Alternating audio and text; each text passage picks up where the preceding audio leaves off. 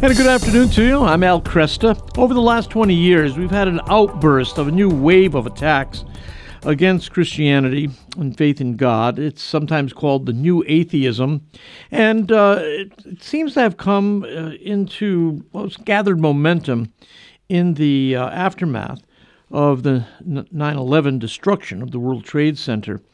And uh, my guest is Dr. Louis Markos. Uh, he's the author most recently of Atheism on Trial Lou's been uh, professor of English and scholar in residence at Houston Baptist University. He's delivered hundreds of lectures worldwide on topics such as apologetics, uh, the worldview of C.S. Lewis and Dante. He's also published Apologetics for the 21st Century and Atheism on Trial, refuting the modern arguments against God. Lou, good to have you back. It's been too long. It has indeed been too long, Al. It's great to be back in these troubled times. Yeah. Well, did you did you notice too that this new atheism really seemed to come in the wake of the uh, world uh, the collapse of the World Trade Center uh, after 9/11? You know, it really did. I hadn't quite thought about it that way, but it's really been about a 20 year run. Yeah. And yeah. I, I really think that, you know, it, it threw people's faith so much that it gave these new atheists a sort of in right. to become the voice. Yeah. Right? In other words, you know, no longer are you going to turn to your priest for answers. Right. Now you're going to turn to us. I mean, already they were telling us we needed to turn to the scientists. But now let's turn to these people that are not really scientists. I mean, they're educated, but they're somewhere between professor and pundit. And now suddenly they're going to be the ones that are calling the shots. Right. And one of the things that pains me, uh, Al, is when you walk into a bookstore, which may not be around much longer anyway, but you walk into a bookstore and you go to the religion section, right. and as much as a half of the religion section are new atheist books I, by Dawson or Richard Dawkins right. or somebody like that. I did it. I really was there Saturday. Troubling. I, I was actually there Saturday. I went to a uh, a store on the west side of Ann Arbor, and I couldn't believe it. They had a actually in this particular store they didn't have a very good religion section at all, but roughly half the volumes there were books by uh, uh, Richard Dawkins. His most recent one, I think, is Outgrowing God.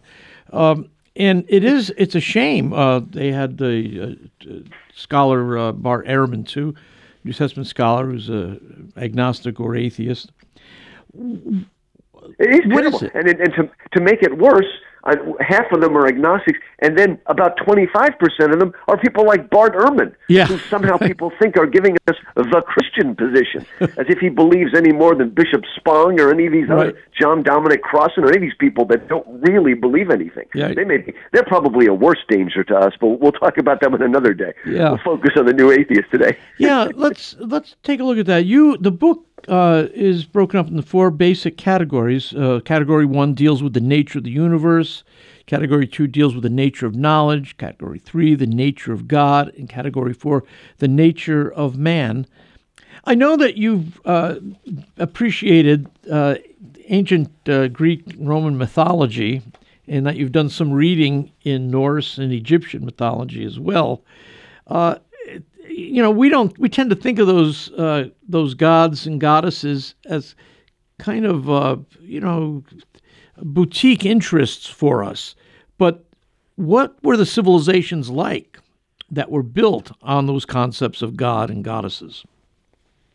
That that's the thing. People need to understand that you know what we worship determines what we believe and how we treat other people.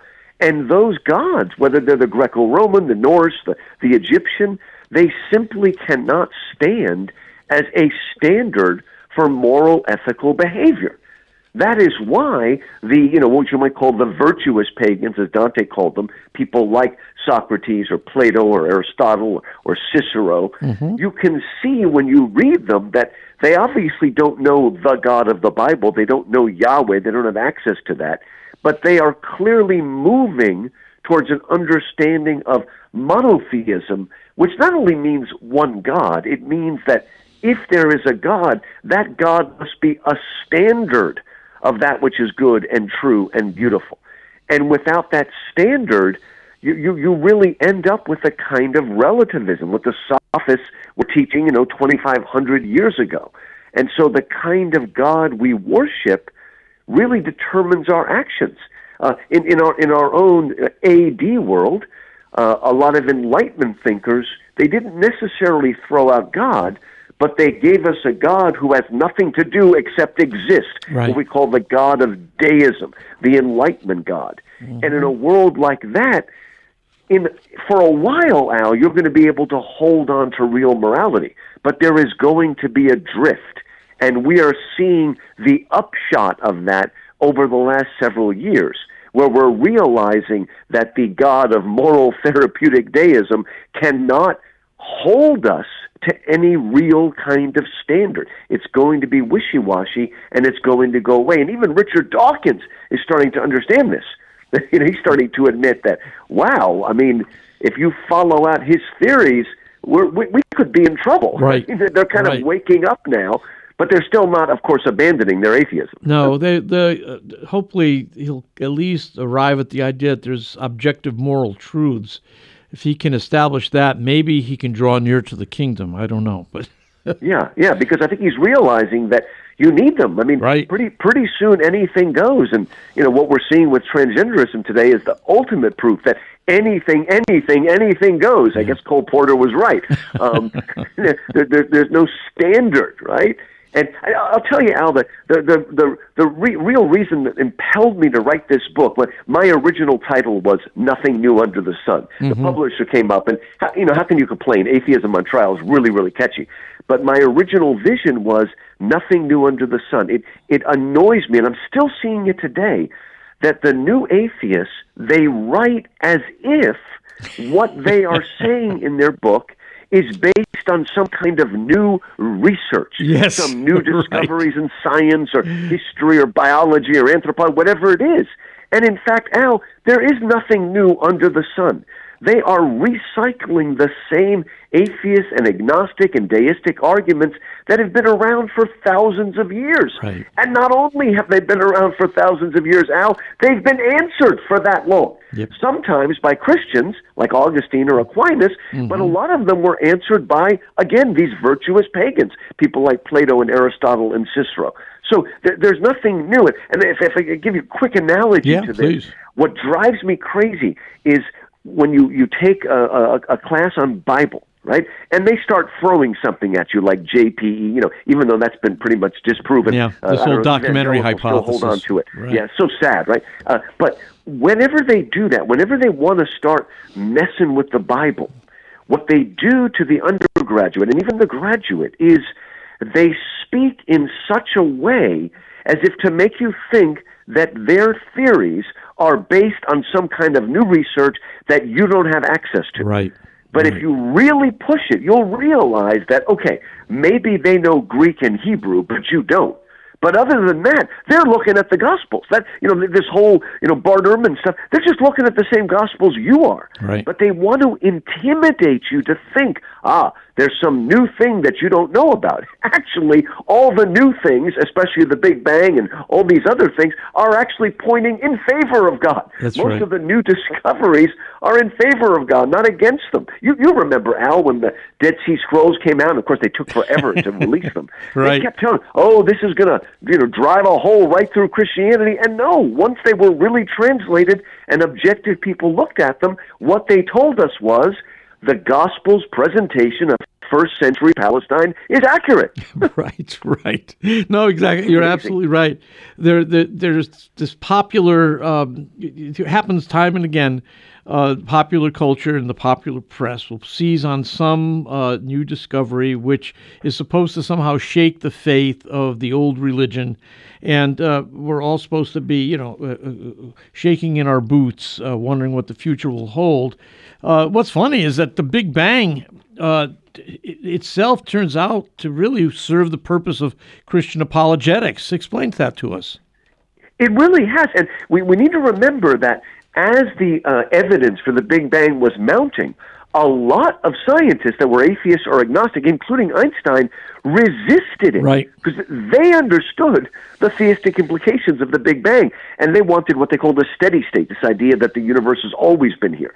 They didn't want to believe it. You probably know that, that, uh, that, um, uh, Einstein was resisting the idea of the universe expanding because if it's been expanding for millions of years, then it must have had a beginning. Right. And he came up with some people call it the fudge factor, some way to get around it.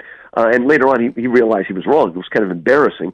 Uh, but again, he was doing it not for scientific reasons, but for metaphysical reasons. Right. He wanted to be able to, and you know, it, it, some of the new atheists have even admitted it now. They admitted that they don't want God to be true, so they can do whatever they want to do, especially in the sexual realm when they were younger. Um, but the evidence is there. If the universe has a beginning, and again, some people misunderstand the Big Bang as if the void was there and the Big Bang went off and filled it with matter. But actually, before the Big Bang, there was simply nothing. Right. There was no void and there was no uh, matter. There wasn't even any time all of these things happened at this incredible moment, bursting into being. And there must be something outside of the Big Bang to get it started. Now, as a lot of people know, as for instance, um, uh, what's his name? Um, Carl Sagan, not Carl Sagan, Stephen Hawking. You know, at first, with the brief history of time, in the beginning, he was one of the biggest proponents of the Big Bang. Right. And then suddenly, it must have struck him that wait a minute, this is theistic, right? And yeah. so he starts coming up and others with this idea of the multiverse, which mm-hmm. works great in science fiction, but it's really nonsense, right? And this is what you know. I grew up in New Jersey, New York. Uh, the word chutzpah, okay, and the eighth, the new atheist has chutzpah because unable to explain how one universe came into being without God, they think they'll get around that by theorizing that millions of universes came into being. Right. Now that's chutzpah, Al. this is great. No, that's that is. You can't explain.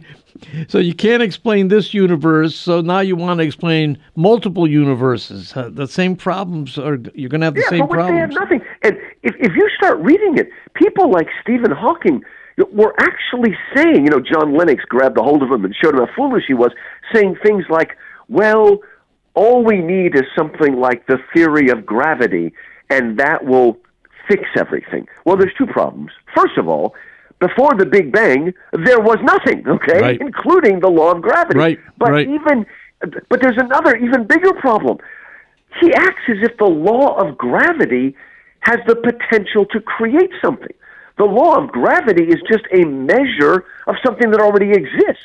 So the law of gravity is meaningless if there's no matter in, exactly. in, in, movement. So, but the fact that someone of the towering intelligence of Stephen Hawking would try to push that off mm-hmm. shows you a sort of desperation. Yeah, end of life desperation. Know, yeah. No, I think that yeah, was his desperation. Yeah, his final his final effort. Lou, hold it there. We'll come back, continue the conversation. My guest, Dr. Louis Markos, the book Atheism on Trial, refuting the modern arguments against God. I'm Al Kresta. We'll be right back.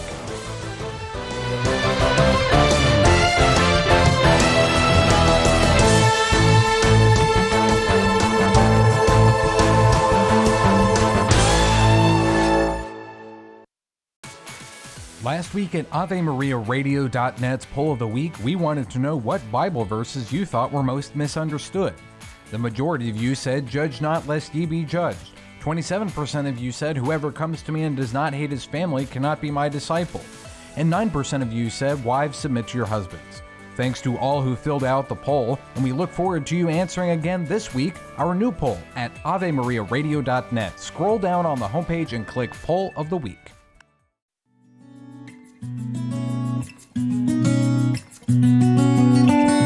Good afternoon. I'm Al Kresta. With me, Dr. Louis Markos. Atheism on trial, refuting the modern arguments against God. Lou, you mentioned uh, John Lennox uh, last segment going toe to toe with uh, Stephen Hawking. You know, I think many times uh, Christians don't realize that there are, in fact, Christian scholars out there that quite capable of taking on any of these uh, celebrated atheists. And uh, I know that that's been something I've enjoyed watching over the years. I love John Lennox, and you know it's funny. You know, there's a lot of great British apologists, but one of the things that drives me crazy is almost none of the British apologists will ever speak out against Darwin. They're just too scared, I guess. Only John Lennox will actually speak out. And I never could figure out why until I met him in person and realized he's Irish. Okay? he's not English. He's Irish. He's got a fighting spirit with a great accent. And I'm like, yeah, you're ready to go out and smash them and don't care what they think about you. The guy's just great. And I, I know there's a new uh, documentary movie out where he's talking about God. I can't remember the title right now with Kevin Sorbo. Uh, but just recently, a new one came out, and th- they're there. I mean, we've got some heavy hitters out Right, there, right. and um, what, what's his name? The one that wrote the signature of the cell, Stephen. Um, oh my, Uh, Stephen Meyer. No, I'm talking. Stephen Meyer, yeah. Yeah. Stephen Meyer is Yep. just. I, you know, I've, I've been you know going back and forth on YouTube, and he's starting to get a lot of respect, even from thinkers that are atheists. yeah, they're yeah. not ready to be theists, but they're starting to say, you know, you've got some pretty good arguments here, Yeah, okay? yeah, and yeah. his arguments are not only based on the Bible. They're based on the science. They're based on what we observe and what is the best way to explain the evidence that we see, and the evidence is all around us. So intelligent design has really grown, and it's exciting, and you know they're they're starting to to force us to look at the complexity of the universe, right? And you know they have this idea of, of specified complexity. Mm-hmm. Now, what does that mean? There is complexity in the world that doesn't need intelligence. For example, certain crystals, which are very, very complex, right? But what specified complexity means is when you have something that is complex and you can link it to something outside of that thing itself. It's not just complicated, it's, it's a complexity that points outside of itself. So the uh, example that's often used is if you're walking through South Dakota and you see a rock and it's got a certain curve that sort of looks like a nose and sort of looks like a chin and and you know that could have been the weathering of rock, which is an evolutionary force. It's it's blind and it doesn't have any. It's not going anywhere. But you continue to walk, and suddenly you see another rock that has four recognizably human faces on it, and those human faces match up with four presidents, and you realize it's Mount Rushmore, and it is a product of intelligent design. Right. It has specified complexity. And that is what we see not only on the macro level in terms of the fine tuning of the universe, it's something we see on the micro level in our DNA and the molecular machines that are running everything. It's just an unbelievable complexity. And you know, Al, that first of all, what we call Darwinism today is actually against Darwin because Darwin himself said nature takes no leaps. Right. Everything's got to be slow, gradual Right. change. Well, Right. we realize not only does that not work, there's not enough time. I mean, the Big Bang has now put a limit of what four and a half billion years for our Earth. That may sound like a lot of time, but that doesn't begin to give enough time uh, for for the kind of Darwinian evolution Darwin was pushing for. So they need a sort of punctuated equilibrium from Stephen Jay Right, Gould, a mixture of Darwinism with uh, with, with, with basically uh, you know things that sort of leap mutations that leap things forward. Now, one, once we've learned about our DNA and we realize that every time the DNA replicates itself, there is a possibility for mutation, suddenly the neo Darwinian fusion jumps on that and says, aha, I've got it. Now, here's the funny part. Even if you could argue that the way our DNA replicates might give the possibility of a kind of evolution, the thing that could not have evolved is the DNA itself. Right. You, Yep. you, you can't have DNA driven evolution until you have the specified complexity and front loaded information that's loaded Yeah. into the DNA. Yeah. At Now, the very bottom, there's problems with that. information. Yeah. At the very Yeah, bottom it- of it, it there's is- information.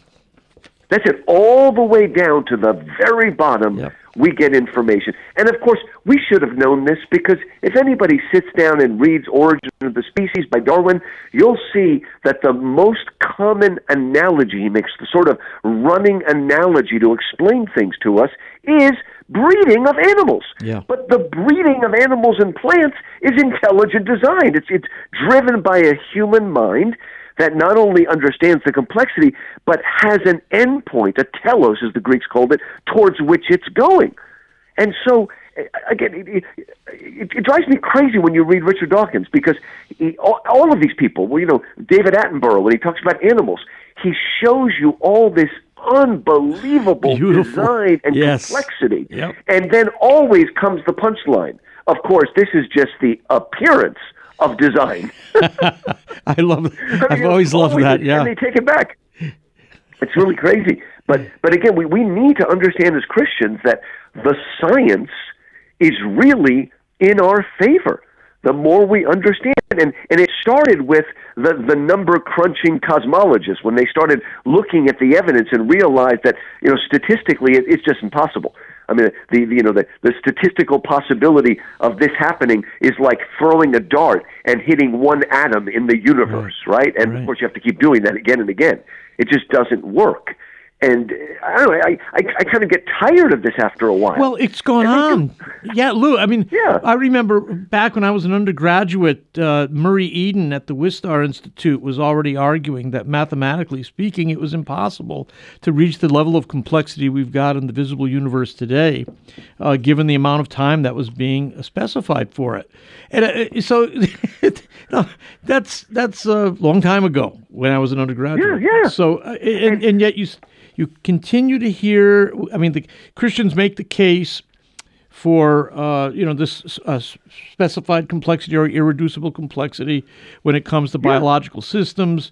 We talk about the um, the extraordinary unlikelihood of a life affirming uh, universe uh, and or especially a life affirming planet, and uh, it's it on the face of it, it's darn impressive, but for some reason or other, there seems to be a decided a refusal to accept what to most, you know, commonsensical people uh, indicates design.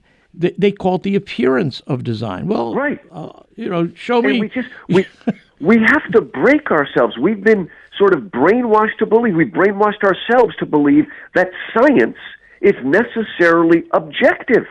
Okay, and well, well, scientists are not objective. Okay, scientists also, and I say an agenda, but I'm not talking politically here. They have an agenda in that they don't want the theism to be true because they don't want to be accountable. Like most people, we don't want to be accountable. We want to do what we want to do. Uh, and that's why I love, of course, C.S. Lewis says that that's why the best religion of all is pantheism, the idea that sort of everything is God. And the reason that is the ultimate wish fulfillment, as Freud would say, is if you have a universe that's God, that means that when the sun is shining and everything's beautiful and you're all happy and you look up and you just want to thank somebody and celebrate the universe. But then when you want to do something really low and questionable, then it's nice to know that the universe really doesn't care. Right? So we, we've got this. But I'll tell you, I, I really think, as I look back at my book, that the most important chapter on my book is the chapter on Marcionism. I'll explain what I mean by that. Right now, the new atheists, the people, they know that they're on slippery sand. They they know that the science is going against them more and more. That we learn about history and archaeology and all these things, more and more, it's going against them. They're painting themselves in the corner, and that is why, Al, I believe that over the last ten years or so, the argument they fall back on again and again is God is evil, right? That, Yeah. that famous or infamous paragraph in um, in um, the God Delusion by Richard Dawkins, where he levels at God every name in the book racist, sexist, homophobic, filicidal, on and on and on. And, and of course, he's speaking specifically of the God of the Old Testament. And it seems like that's the only way they can get by now. They keep falling back on the conquest of Canaan, right? Or the flood. And so, okay, maybe there is a God, but he's a genocidal maniac, right, right? right. Now, they fall back on that because it's got an emotional power to it, mm-hmm. and it allows them to edge their way out. See, it used to be that if you wanted to avoid Christianity, you just had to find a Christian who was a hypocrite, and then you could get out of it and say, well, if this is Christianity, it's not true. Now they've sort of that, that's not working anymore. So now we're going to just look at God Himself, okay? This God of the Old Testament. Now, here's the thing: That's, that's, that's amazing, Al. That argument that basically the God of the Old Testament and the New Testament are totally different gods. That the God of the Old Testament is this angry tribal deity, zapping people, just nasty. Well, the, the, what does he say? The most unpleasant creation in all literature is what, what right, Dawkins says, right? That's right. That's the old, and then the New Testament God is the God of love. Jesus, meek and mild, how sweet, all that sort of stuff. You know, suffer the little children to come unto me. All right. Whenever they say that, they have this look on their face like they just invented that idea. Oh, I just, I just real like like like um, who the Hillsong that that crazy guy decides to go. He's like, oh my gosh, I just realized that hell is a nasty idea. Do we Christians really believe it? I mean, it's Right. unbelievable the things they say. Right. Or uh, one of the, one of my favorites is the modern uh, fight over the problem of pain of theodicy. Kind of goes back to when Voltaire reacted to the um, Lisbon great earthquake. Lisbon earthquake Yeah. 250 years ago, and it's almost like he said, "Oh, look at that." Now I can see God is not a nice guy, as if there was never a natural disaster before. These people are crazy. I mean, what, what are you talking about? Okay, let, me- let me come back. So this idea, this this desire to split God in two, Old Testament, New Testament, angry, loving. Uh, it's not only in William Blake 200 years ago, it's in one of the first great Christian heretics, Right. a bishop named Marcion. And we're talking about 1800 years ago now, Al. This is this is this was one of the, the earliest and, and most dangerous heresies uh, in the early church that had to be fought. And that is exactly what Marcion said. He basically threw out the Old Testament. And when we come back, maybe we'll talk about the answer. We will. My guest, Dr. Luis Markos, Atheism on Trial, refuting the modern arguments against God. I'm Al Kresta.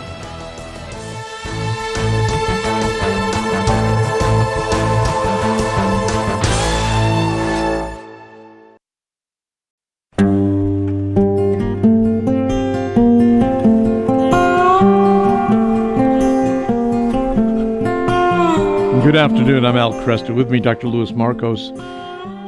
Atheism on Trial, the name of the book, refuting the modern arguments against God. Before the break, we were talking about uh, modern Marcionism.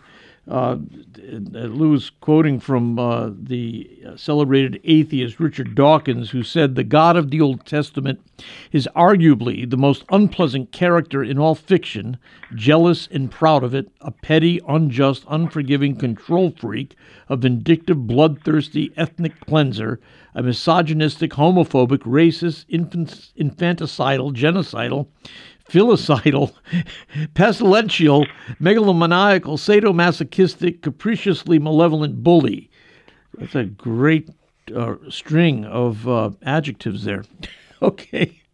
Um, this is part of the old heresy that the God of the Old Testament was somehow cruel and vindictive, uh, a lesser God than the God of the New Testament, which is character. God of the New Testament, of course, characterized by love, forgiveness. Um, this is an old. This is an old, old heresy which we're still dealing with today, although it's been dressed up now in, you know, supposedly scientific garb. It, it is. I mean, it's it's really been around forever. And look, Al, every one of us is a Christian. We we come to a moment someday when we're reading the Bible and we're like, oh my gosh, these seem like two different gods. I mean, we all wrestle with that until we read it carefully. And we read a book like the book of Ruth or the book of Jonah, and we see God's love for people outside the covenant kingdom of Israel. In fact, Or even just read the Rahab and Joshua. Yeah, Rahab, Rahab, Yeah. exactly. And Rahab is in the bloodline of Jesus. Rahab, uh, the harlot, uh, uh, uh, Ruth, who's a Moabite, is not even a Jewess. It, it becomes part of the bloodline of Christ. We read in uh, the, the calling of Abraham that I will bless you, God says, but so you will be a blessing to others. We see that. Jonah does not, the reason Jonah runs away is he doesn't want to preach the gospel to the um, Assyrians because he's afraid that they will accept it and repent. And he knows that God is one of those annoying people who listens to people that repent. He wants to see the Assyrians burn, right? Right, and so he runs literally as far away as he can, probably runs to Spain, a lot of people think, as far away as he can get because he doesn't want God to be merciful. On the other hand, all you have to do is look at the way Jesus interacts with the Pharisees, or for that matter, read the book of Revelation, or for that matter, understand that nobody in the Bible says more about devils and hell than Jesus. Himself. Everybody right. has this idea that Paul invented hell. Paul actually says very little about hell. Paul's always talking about grace. Right? Jesus is the one who talks about Yeah. devils and talks about hell and spends an awful lot of time exorcising demons out of people. So, Yeah. right there, we see it. But about 1800 years ago, Al, there was a great church father named Tertullian. And Tertullian answered Marcion. And he tried to explain that part of the nature of our God is that he is loving, but he's also holy and just. And he is clearly a God who makes commands, and commands that come with punishments if they're broken. And if Marcion is correct, then this poor, pathetic God is a God who makes commands but has no desire and no power to actually execute those commands if we disobey him. You know, what kind of God do you want? Well, Tertullian realized that what Marcion wanted is what we today would call a user friendly God, or a lot of your listeners may be familiar with a book that talked about the religion of this generation is MTD, moral therapeutic deism. Right. They want a God that's there, that will affirm them, that makes them feel good about themselves, but he doesn't really get involved in our lives. You know, he's not like looking over our shoulder. He doesn't really care if we sleep around or anything like that, right? I mean, we're, we're, we're still fighting with this, but we need to understand that if God does not have the power and the will to enforce his laws, what kind of a God is he? He's certainly not a God that can save. And you know what? All of us, whether we're atheists or not, we see injustice in the world and it angers us.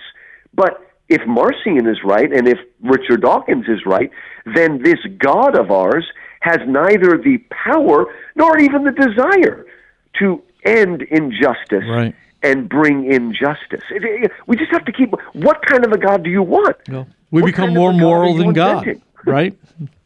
Yeah. We're more moral than God, is what that's the assertion.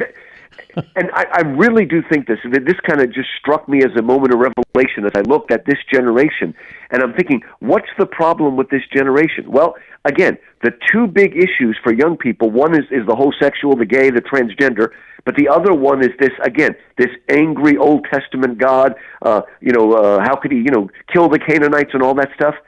Well, here's the thing what it does is a lot of times it makes young people and the the- theologian professors that are teaching them, well, maybe Joshua's not really inspired. Okay, now this is really dangerous, Al. Okay, there it's going to make you start question the scriptures. But it does something even worse than that. Here, here I am, a Baptist. I'm going to tell you there's something even worse than doubting the scriptures. Can you imagine that? Okay, so because I'm in trouble, right? I don't have a pope, right? scriptures. I'm in, I'm in big trouble. That's right. That's all you've got. That's all you've got. That's all we've got. Okay, so so hey, I, when I say this, I really, I really mean it, right? Even more dangerous than young people questioning the authority and inerrancy of Scripture is what it is breeding is a generation of people who think they are more moral than the God of the Old Testament. Right. And that is the sin of pride. That is the worst sin of all. That is the sin of Satan himself. And all the adults are helping to breed this incredibly destructive way. Not only destructive of Christianity, but destructive of society. Right. These young people think that they're more moral than God. And it, it, it, it's again, it, it's it's very very dangerous, and like I said, it's it's really really funny because th- things like hell and devils that people don't want to talk about. The the traditional way of getting rid of that is just saying that was Paul's idea. But as I said a moment ago, no, Jesus is the one who speaks about judgment. Jesus is the one who goes beyond using the word Hades to speak of hell and starts using the word Gehenna. Right? A lot of us know that was a, a, a trash heap that was continually burning. It's Right. the place where the worshippers of Baal would pass their children through the fire and sacrifice them to this horrible uh, idol deity. Right? And that's the, the word that Jesus himself uses more than anybody else Gehenna. So th- this is a God of justice, right? And here, here's another. It's just it's just a small little thing, but it's so true. If somebody says to you there cannot be a God because there's so much injustice in the world, your response is if there was no God, you would not know that the world was unjust. Right. The only way you can know the world is unjust is if you're measuring it against justice. Some right? standard, But right. if your God is only a meek and mild God that doesn't want to get in anybody's face, then he cannot be a standard of justice because he's not even willing to uphold justice. He just, oh, there, there, everything's fine, okay? So the, the funny thing is that the, these people that are morally outraged against the God of the Old Testament don't really understand moral outrage because they don't really understand justice or holiness. No. Well, I think that's that's true. They don't enter deeply enough into the the whole biblical narrative, the whole storyline. Uh, that's why they miss uh, that even in the the the, the much uh, despised book of Joshua, where you've got the conquest Right. narratives, that even there you've got a God who is making room for Rahab the harlot uh, from outside the covenant people, and he's always interested in those who are marginalized. Um, but uh, do you do you think? I mean, you're working with uh, undergraduates and students all the time. Do you think that there's less of a a willingness to uh, ask these deeper questions than a generation ago? Are are students more flippant today, more self-satisfied? I, I I think so, and I think you know it's just as long as everything goes well. I mean, it's funny now. They, this makes me reminiscent for the for the hippies Yeah, because at least the hippies were really trying to seek something that's authentic. Right. And they, almost like early Christians, were willing to give up all their creature comforts to seek the authentic. Right? Yep. And, and, and, and, and, you know, I, I don't you know, I don't condone their sexual sin, but I think they were really trying to seek after intimacy yeah, rather than mere self pleasure, which is what has happened today. It's merely about a sort of narcissistic self pleasure.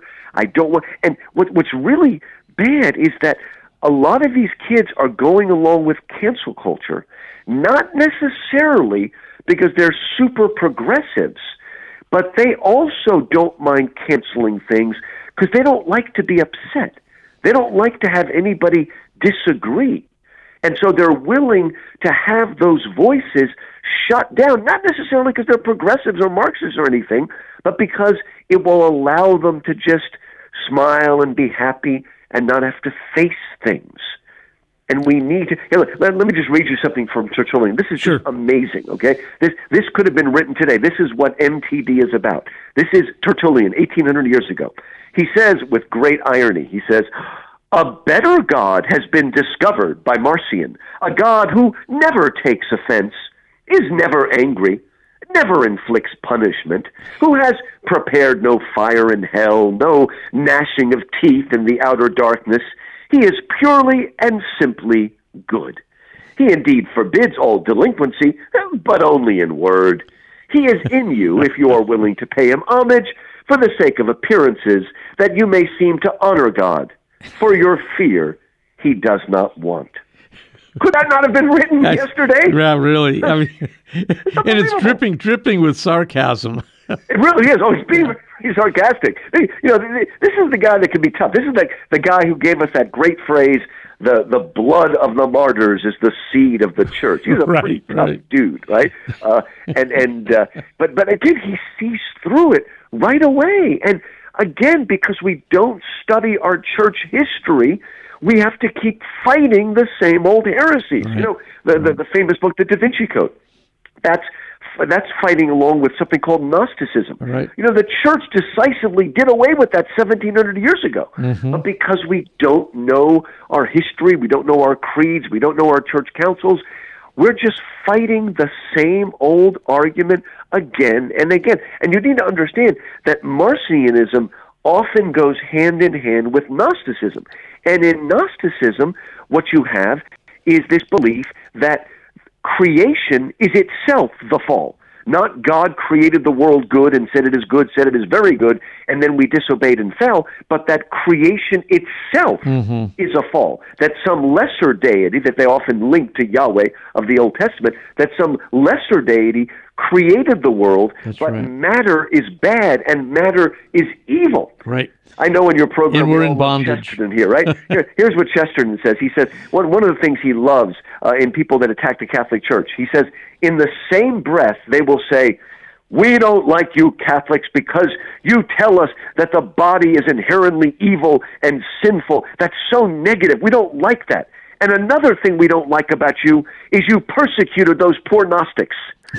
now, do you see the unbelievable hilarity of this? Yeah. Okay, Yes. it is the Gnostics who taught that the flesh is evil and inherently fallen, Right. and and bad, and sexuality is inherently bad, and making babies is really really bad. Right. Okay. Right. So that's not what the church said. That's what the Gnostics said, and that's why the church did have to c- c- de- declare them heretical.